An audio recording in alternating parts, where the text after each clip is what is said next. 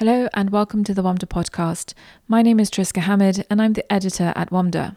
In the last week of February this year, I spoke with Unib Siddiqui, the Chief Executive Officer at Jones the Grocer, a restaurant cafe that also houses a gourmet deli.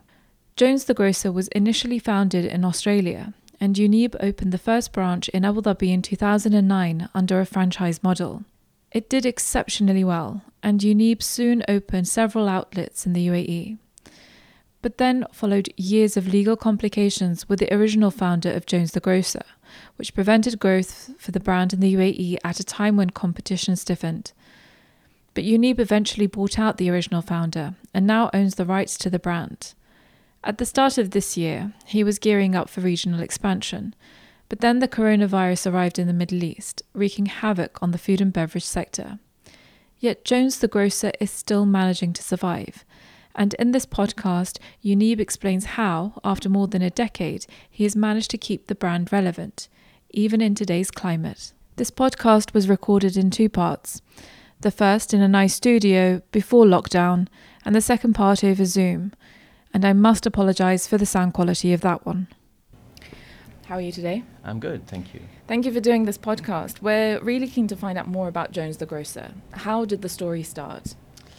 Um, it started in sort of 2008. Um, I was just looking for stuff to do. I was running a business in the UK, uh, predominantly selling home interiors, accessories, um, buying in countries like, Af- well, not countries, continents like Africa.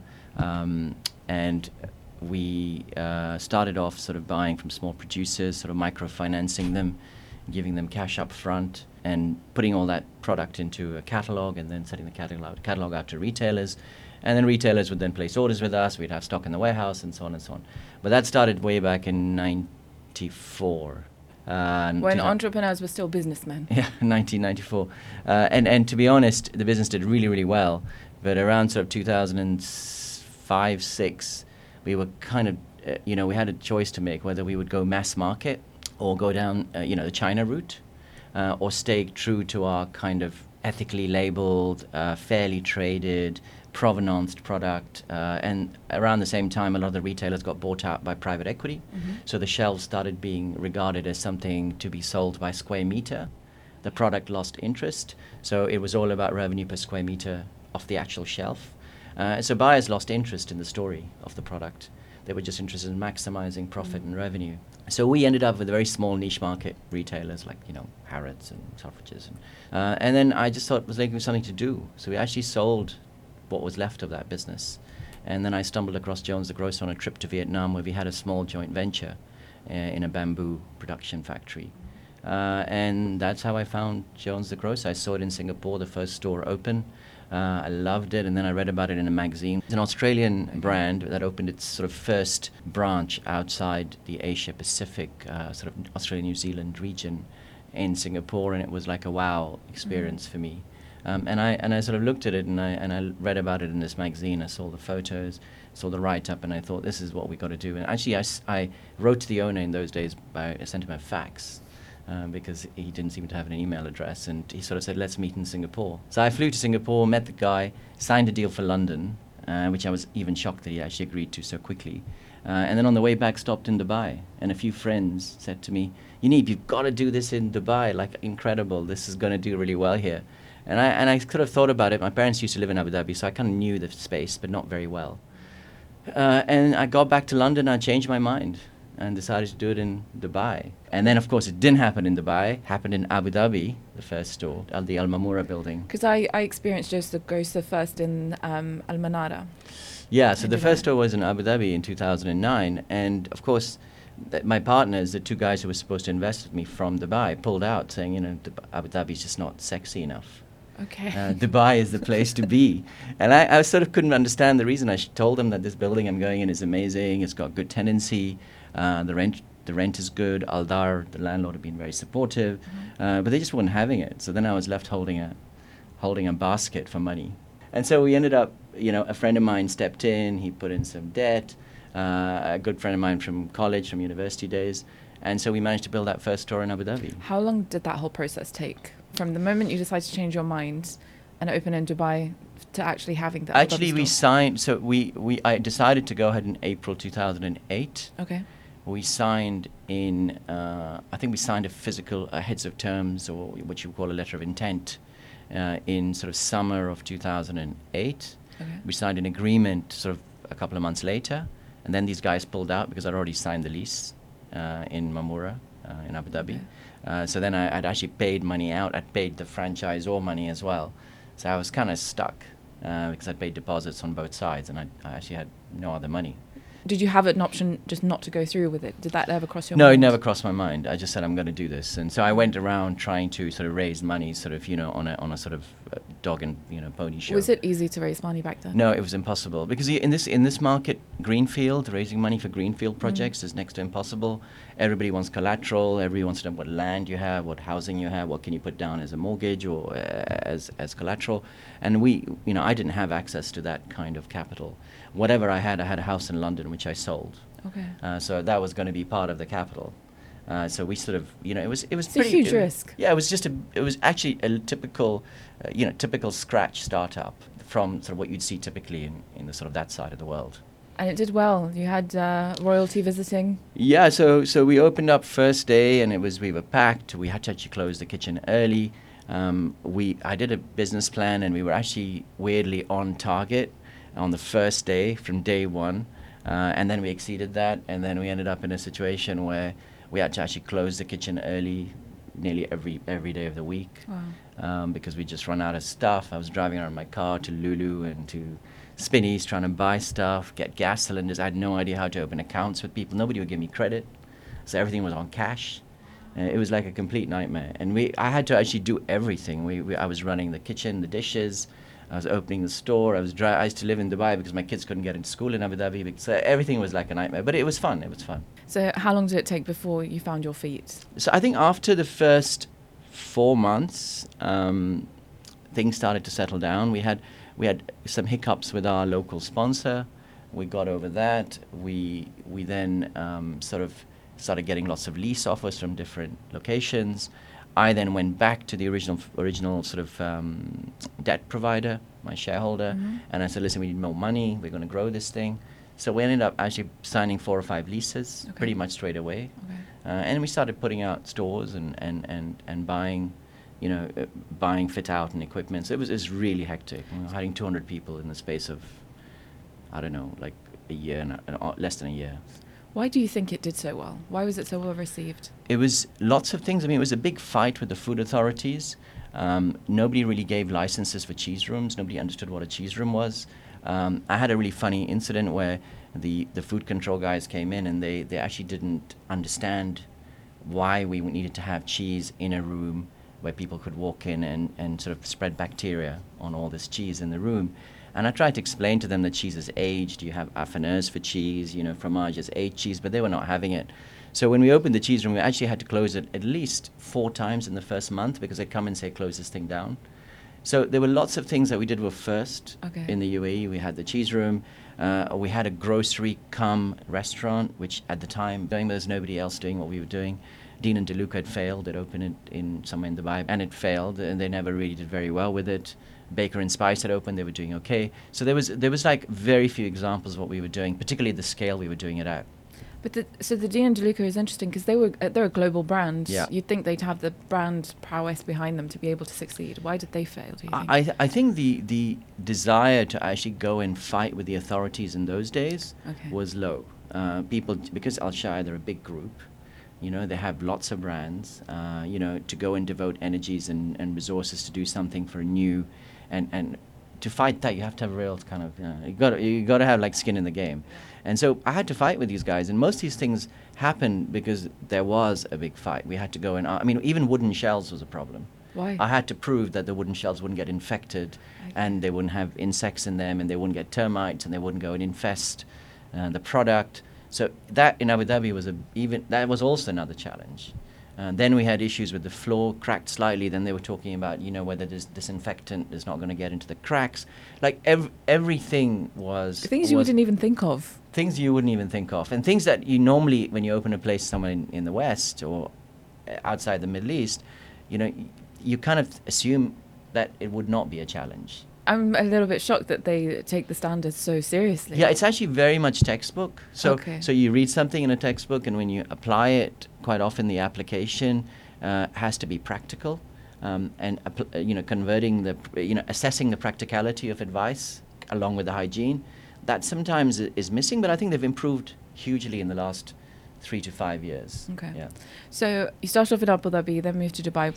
Where? How many locations did you have by? So we opened five locations in three years. Okay. Um, and it was really quick, and all the stores were doing really, really well. We had one slightly underperforming store in Khalidia. We lost our parking there. But other than that, all the stores were doing relatively well.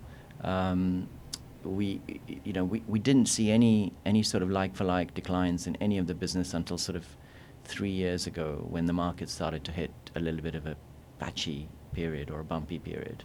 But after you guys um, started expanding, the market started to become a bit more uh, sophisticated and more competitive for you guys. I'll be lying if I said that we weren't impacted. I mean, the competition was it suddenly got huge. Like overnight, people were we became the benchmark. Like I'd go to meetings and people would say, "Oh, uh, you know," uh, or I'd go to somebody would say, "Yeah, I met this guy yesterday, and he said to me he wants to lease a site." And he wants to do something just like Jones the Grocer, or whatever. Or I'd meet a uh, an interior designer. He'd say, "Yeah, somebody told me to go and visit your site. He wants to do something just like you." So, uh, you know, a lot of people tried to do what we do in the cafe space, and people neglected the grocery element because it was just hard work, and it still is hard work. But it makes our business different. Mm-hmm. And over the, the course of the, the period since you first started, the consumers changed as well. Technology is more prevalent. Mhm. Smartphones became more prevalent as well.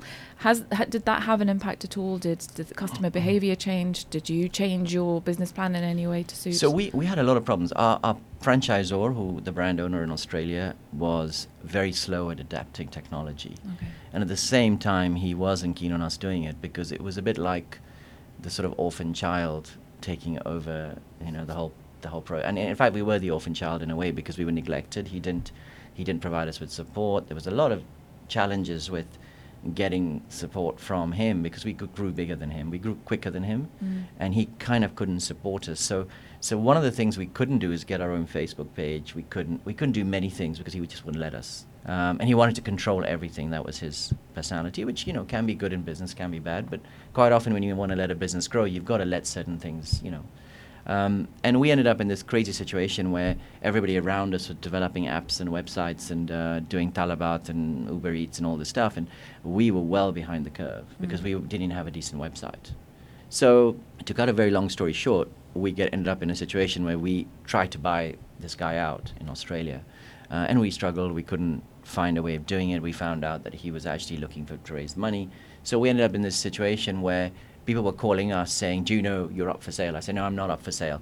And they'd say, "Oh well, somebody's selling Jones the Gross. and I'd find out that it was it was the founder or, or, or the owner at the time trying to raise money Mm. um, as to sort of as investment into his IP or the brand. And so we waited, waited, waited. In the end, he did actually sell the business, uh, but he only he retained a majority, or at least ma- maintained control. Okay. How did that affect you here? Yeah, terribly actually. He he got into a situation where he suddenly had money, uh, and now he decided he wanted to buy us, but forcibly. Okay. So there was attrition, uh, attrition in the trench warfare sense. He'd send us legal letters saying you're in breach of this, you're in breach of that, and I'd sort of write back to him and say, listen, buddy, you haven't provided us the stuff. Either we perform and, and do well and pay you the royalties we're paying you, or we just change the name to Unib the Grocer. and so we went through this whole exercise and we got letters from all the big law firms. Uh, and I just kept ignoring them. I got 20, 30 letters, I got legal proceeding notices, all kinds of things. And in the end, the private equity people who invested into him realized that this was going on. He they actually didn't know. They stepped in um, and they, they put a stop to it. Were the customers aware at the time of, of these struggles? Actually, no, the customers weren't completely aware, but we actually stopped growing. We didn't put out a lot of locations, which in a way was fortuitous because actually the market grew very too fast and a lot of people put out loads of branches and you can see what's going on now in the market. Yeah. Uh, but we didn't know that at the time, obviously. But um, a lot of my staff knew. Um, so we had people like Tom from Tom and Serge. We had the guys from Bistro.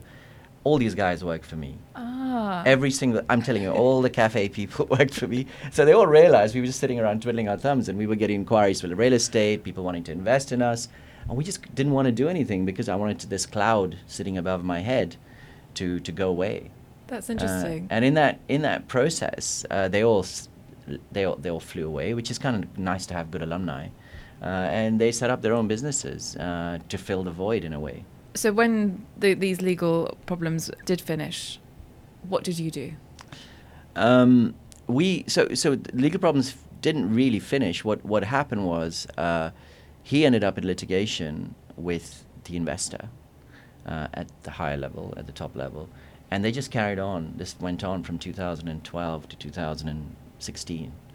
Um, because they, they realized they perhaps made a mistake or between there was you know obviously some challenges related the similar challenge to what we had actually in a way um, and that took so long to sort out that we were just sitting around twiddling our thumbs waiting. Um, and in, in that period, the market started to sort of take its dip. Um, and we were in this crazy position where we initially thought we'd get bought out by these people because the, I think part of the transaction between them was they wanted to buy us out. So I just kind of sat around waiting to get something to happen. Uh, and in that process, a lot of staff stayed on with us because we had to keep paying more salaries, and adding more cost. Because I didn't want to lose people because the idea was they'd buy us and keep the team and then grow the business in the region or something. So we kind of stayed around. Then in 16, they came around and said, listen, we got no money. We've spent all our money on legal, blah, blah, blah, whatever. And actually, um, you know, we, we, we're going to figure out what to do next. So actually, everything came to a standstill in 16. So we went back to them and said, we want to buy. We'd like Mhm. to buy. And you did. So, so we did, and they took a minority stake in us. Okay. So we had a kind of a two-way transaction. So you went from having your locations in the UAE to what after you bought them? Yeah, so we now own the global IP. Okay. Uh, all all the stores globally, um, the legacy stores, as you call them, that existed prior to us um, acquiring the IP, ended up um, being part of our portfolio. Not the asset, just the IP itself. So the royalties and the royalty stream. Um, and we have now, you know, we're building stores um, essentially through the franchise mechanism. So where where are you expanding to then? Uh, so yeah, it's been quite a journey. So uh, obviously, as you know, we've opened stores in Dubai, and we're opening two more in India at the airports, um, Bangalore and Hyderabad. We've got um, 15 locations signed in Saudi Arabia. We got five signed in Egypt, um, and we're we're in sort of talks for a couple. We've got one opening on the Palm as well, which is going to be really exciting, right on the beach. Just to interject here, needless to say, these plans have been postponed. While construction continues in Egypt and Saudi Arabia, these restaurants are unlikely to be opened before the end of the year. So I imagine for a place like Saudi Arabia, Egypt, Jones the Grocer is, is new, it's exci- exciting. But um, here, you've been around for pretty much a decade. Yeah.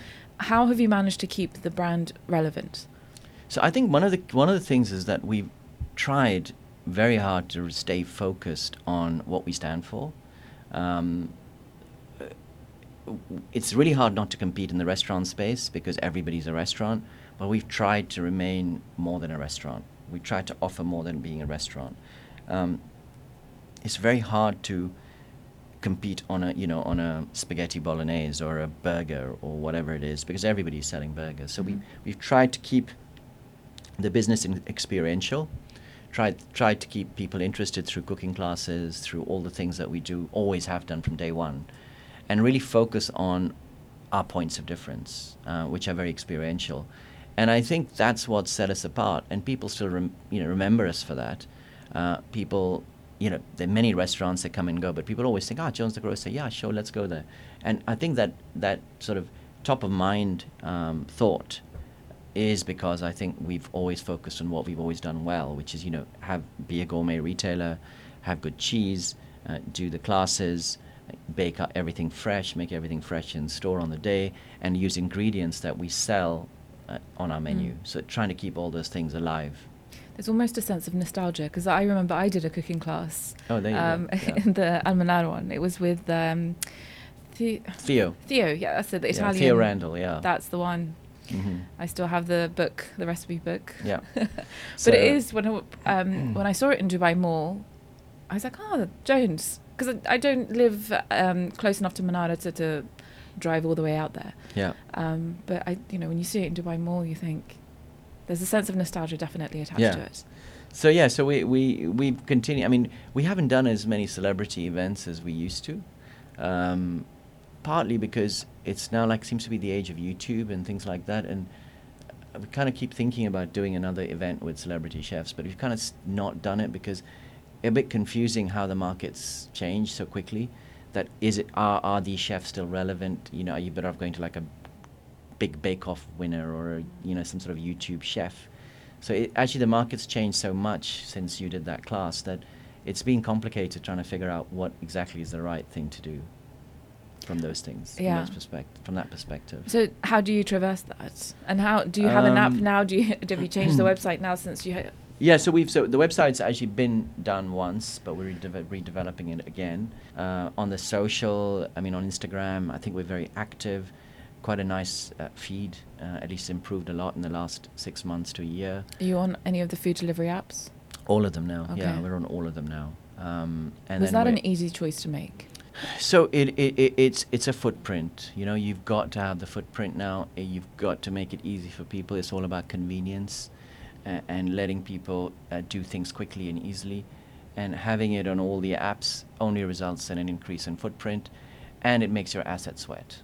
So th- it increases footprint, but do you get a substantial amount of orders every day? Is it worth being on there? I, I think so. Okay. I think I think it's important to be on there because at the end of the day, a, a customer, whether he comes into your business or doesn't come into business, is a, is a customer. It's just the cost of acquisition has gone up. You know, so the cost of acquisition is to 20, 25 percent whatever people pay to these to these delivery providers. How has the customer changed for you guys in terms of how they find you, um, how they uh, connect with you, how they interact with you? I mean, back when you started, Instagram wasn't a thing. Uh, so how have these channels changed for you? I think they changed incredibly. Uh, like for example, in Dubai, because uh, you know it, the market is so saturated and everybody's distracted. People are distracted by their social feeds, and sometimes you're not top of mind. Um, so I think there has been an impact on footfall. Um, I think people, uh, and particularly the way this country works or this, this region works with the visas and three-year contracts or two-year contracts, uh, the market changes. People who knew you four years ago or three years ago may not be the people Yeah. that know you today. And that market keeps shrinking. You've got to keep talking to them. And I think the only way to do that is through social. Uh, the days of having, uh, you know, people living here five years, six years, and you becoming a destination and being kind of becoming an institution or a culture, uh, and uh, maintaining that culture are very difficult. First five years of trading, it was easy for us to maintain the culture because there seemed to be consistency of people and population, but there seems to be a lot more uh, turnover now, and so we almost you've got to keep reinforcing your brand, your values, uh, your mission, what you want to do, uh, all the time, uh, because there's just always new people coming into this market. And how do you translate that across the different geographies? You're going into Saudi now. Do you have to tailor it specifically to the Saudi market? Absolutely. So one of the exercises we did last um, last over the last three months, particularly over summer, is trying to understand um, areas of the business that need um, that that that need strengthening to make sure that they translate to a new market successfully. Um, and one of the exercises we, we, we did out of this was to understand where the gaps are in our manning and in our, in our senior team. And out of that exercise, we determined that we need, for example, a training manager, um, and we need a brand director or a very strong brand custodian. And these two people, along with a couple of other people we want to hire, would would try and manage the consistency of the brand in the short term, medium term, and long term. Uh, and of course, we, we've got a franchise manager, which was an inter- in, internal position that we brought in. We've strengthened our operations manual, uh, make it easier for people to follow and understand, documented all our processes, um, so we can make sure that anybody who opens a Jones store can really understand, uh, you know, the way we do business, and there's a way to monitor uh, it, and then uh, a compliance process. I think we just focused on really building our culture. Uh, I mean, that's the one thing we're trying to do really hard is to, is to kind of have a team culture that, that sticks. Um, and one of the challenges we've had is we've grown and then stopped, and then grown again. Is that it's very hard to, to, to maintain culture uh, in a business. And now that we're growing, one of the things we really want to do is to really protect the culture of the business and hire people and bring people in the business who can fit into the business or at least understand the business and then and then fit in. How do you, how do you maintain that culture and translate it across all the different? I think training uh, training uh, is very very important. Uh, the brand purpose, you know, what is our purpose? Why are we here? I mean, it's no secret that I think the top 20 companies, uh, most valuable companies in the world, uh, their employees in in surveys are very clear about the brand purpose, why they exist. Uh, and I think our goal is, is I am I'm not going to say we're going to be in the top 20 companies in the world. Maybe we'll get close. But our goal is to get all our employees to be aligned with our brand purpose. And I think that's all part of building culture.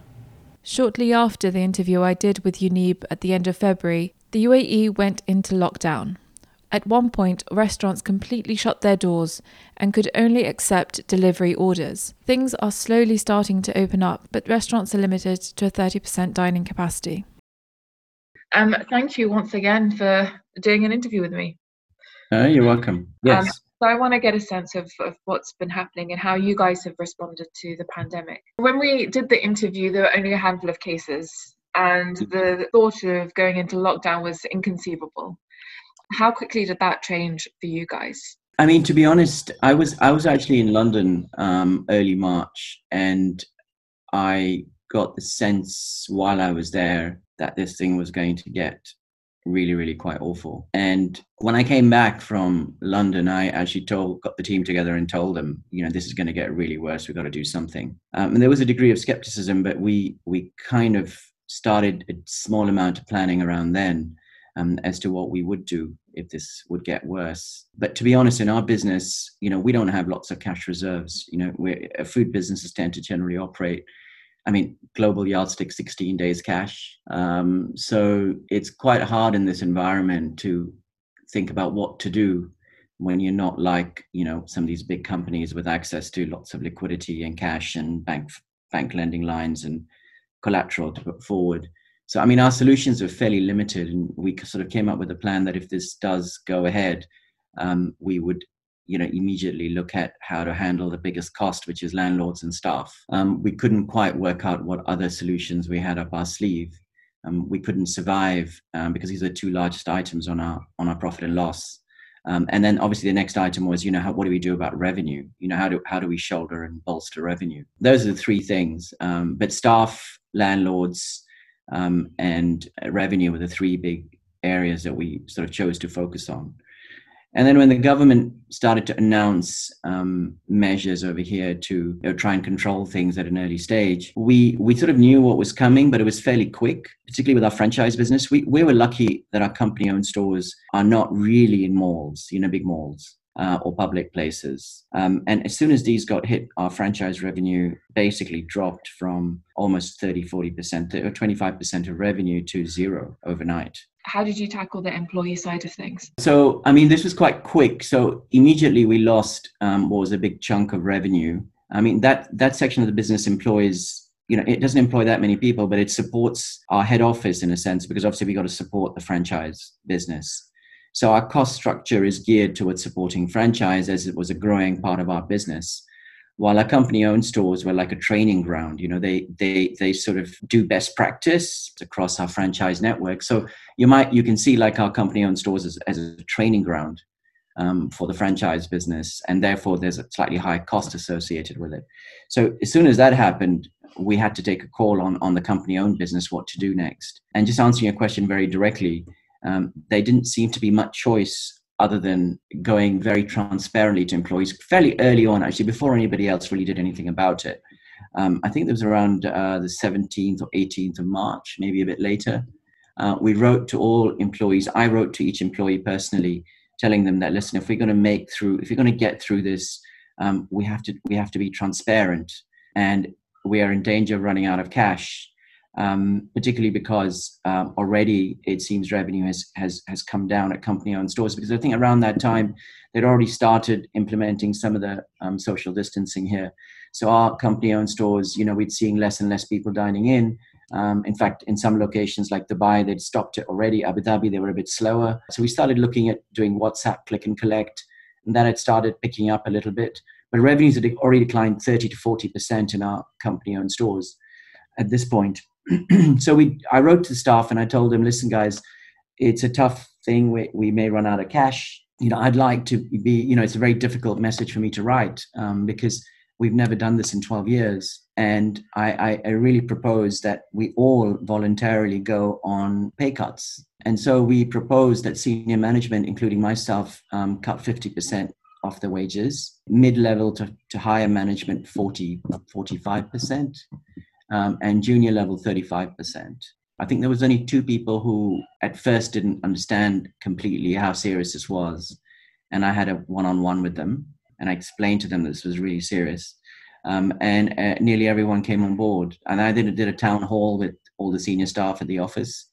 And we also did a Zoom call with all the employees across every store one by one and explained to them why this was needed. And, and then we got 100% buy in on this. How does this compare to what you went through previously? So it's quite interesting you asked that question because I've been I've been you know mulling over this for the last two or three weeks. You know, at that time when I was setting this up, I had a fairly tunnel vision approach to this that I was going to get through this somehow. I'm going to, you know, I'm going to get over these troubles and it's really not a problem. And I was trying to figure out whether this mindset that I have now is anything close to that. And it's only, I'm only saying that because I'm actually, I've not been, at least inwardly, very stressed. And I'm not sure why. And the more I distill it down, I think it's because I feel like I'm in the same um, position as millions of other people around the world. And it doesn't feel like I'm being singled out you know, as someone who's either performed badly or done something wrong or made bad decisions, it kind of feels like, listen, it doesn't really matter what happens down the line. What I need to focus on now, because everybody's in the same boat, what I need to focus on now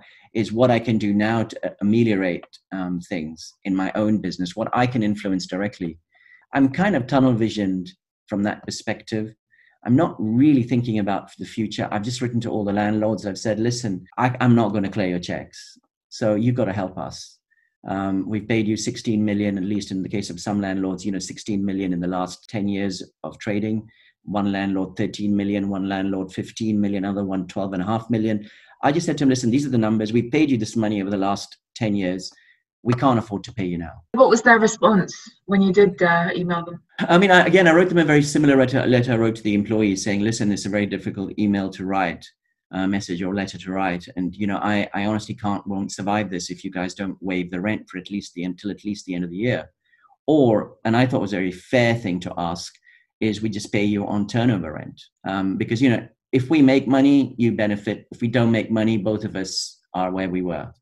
Um, and I said, listen, if you make hundred dollars, you I will pay you ten percent or eight percent, whatever's in our in our lease, the clause that exists already. Uh, we'll pay you that. Um, and no one responded to date. Only all they've said is that they will um, not present the checks to the bank, which essentially means that they'll defer this. Um, but you know that means nothing because if they want to present the checks in October, they're not going to clear. Are you selling primarily through your own website or are you on the other platforms? So, you know, we've gone to ecom um, and I've been building that business up over the last two or three weeks. You know, our ecom was always very small um, and it's already, in relative terms, we've clawed back. We're about 45% of normal revenues now without franchise. So if franchise was 30%, we lost 70, we're down to 70%. Then we came down to almost 25% of steady state revenues now we're back up to around 35 to 45% of steady state revenues. So most of that's come from e-com, from grocery sales. So there's been a lot of uh, debate on social media in with regards to the UAE restaurants and a kind of backlash against these aggregators and the high commission rates that they charge. So the, one of the first things our CFO did um, was, you know, tried made a real concentrated effort to one get us completely on all the all the aggregators, uh, which we never were, um, and our menu was never really fully listed everywhere properly with photographs and moderators and you know like you can add like chips and you can add like a drink as a combination. So we did all of this stuff very early on in in mid march early march. Sort of corrected our presence on the platforms um, and tried to push it through and negotiate rates with them. Uh, we didn't really get very far with the rate negotiation, but we managed to get ourselves listed more efficiently everywhere, like with Talabat. Um, and our business did go up from 3% of revenue, which is very low, um, to like maybe 12% of revenue. Um, so yeah, we managed to more than double the revenue on those sites. But obviously, as you, as you say, commissions are really really high. So we tried to then migrate. Um, we have in the last 10 days might try to set up our own um, delivery channels through ChatFood. Chat Food's a monthly subscription service, so you can use the app on your on your platform on your website. People can order, and then you can use a last mile provider to deliver the goods. So we managed to cut the commissions to almost twelve percent, um, you know, in total across both ChatFood or less even, and and the delivery providers. But the issue now is that we just can't compete with marketing with the aggregators because you know they're spending two dollars a click on Google, and then they've got these fancy apps, and you know you've obviously got a bit of a herd mentality uh, where everybody is on these apps, and therefore it's easier. So we've not yet been able to migrate a lot of people through, but we're working really hard on social to do that. Um, but where our growth has come from is really groceries, and our, our website's been, you know, we've really revamped it, worked really hard on the on on the ecom part. Uh, grocery sales, recipe box sales. We're also doing recipe boxes now, so you can cook at home. You, some of the dishes that we actually sell in the restaurant, those sales have gone up from almost zero um, to 10 times, 20 times, you know, uh, eight, 10,000 dirhams a day, um, if not more, and growing every day at 10, 15% on online. So that's, that's been a real interesting challenge. Um, and we're trying to work on other ways of SEO optimization. Uh, people are buying a lot of cheese online. I've been doing live Instagram cheese classes. I've been running cheese board classes with my son. Last night I did a charcuterie class. It's on our Instagram live at the moment. And so we're doing all kinds of things and we really ra- ramped up our social. And we've seen fairly good social growth, good engagement on social and conversions as well. So that's that's kind of what we've been doing behind the scenes. How does uh, a company like yours retain its brand relevancy when it can't physically really be out there and, and have that face to face contact with customers? I think for us, um, we've been working very hard on the customer experience on social because that's your face, and concurrently on the way we deliver our goods, the way we send out deliveries. Every single bag that goes out to a customer has a personal message from the manager um, saying thank you or you know some some quirky message to to make them add more personality to. Um, our social media has done that. And uh, if you see some of the videos and the content going out, you know, trying to communicate the fact that what we sell on our grocery shelves is not in your local supermarket. Um, it's small batch produced. It's handmade. Um, getting the message across on our food that everything is made, you know, fresh on the day. The bread is baked that morning. You know, all that messaging is coming through both in home delivery, trying to come through on social, um, and and of course I've done a lot of videos talking to customers on social. So we're just trying to get that message across in every way possible in, in this current environment. Thanks to Yunib for giving us his time on both occasions. And thanks to you for listening. You can listen to all of our podcasts on wamda.com or through your podcast provider.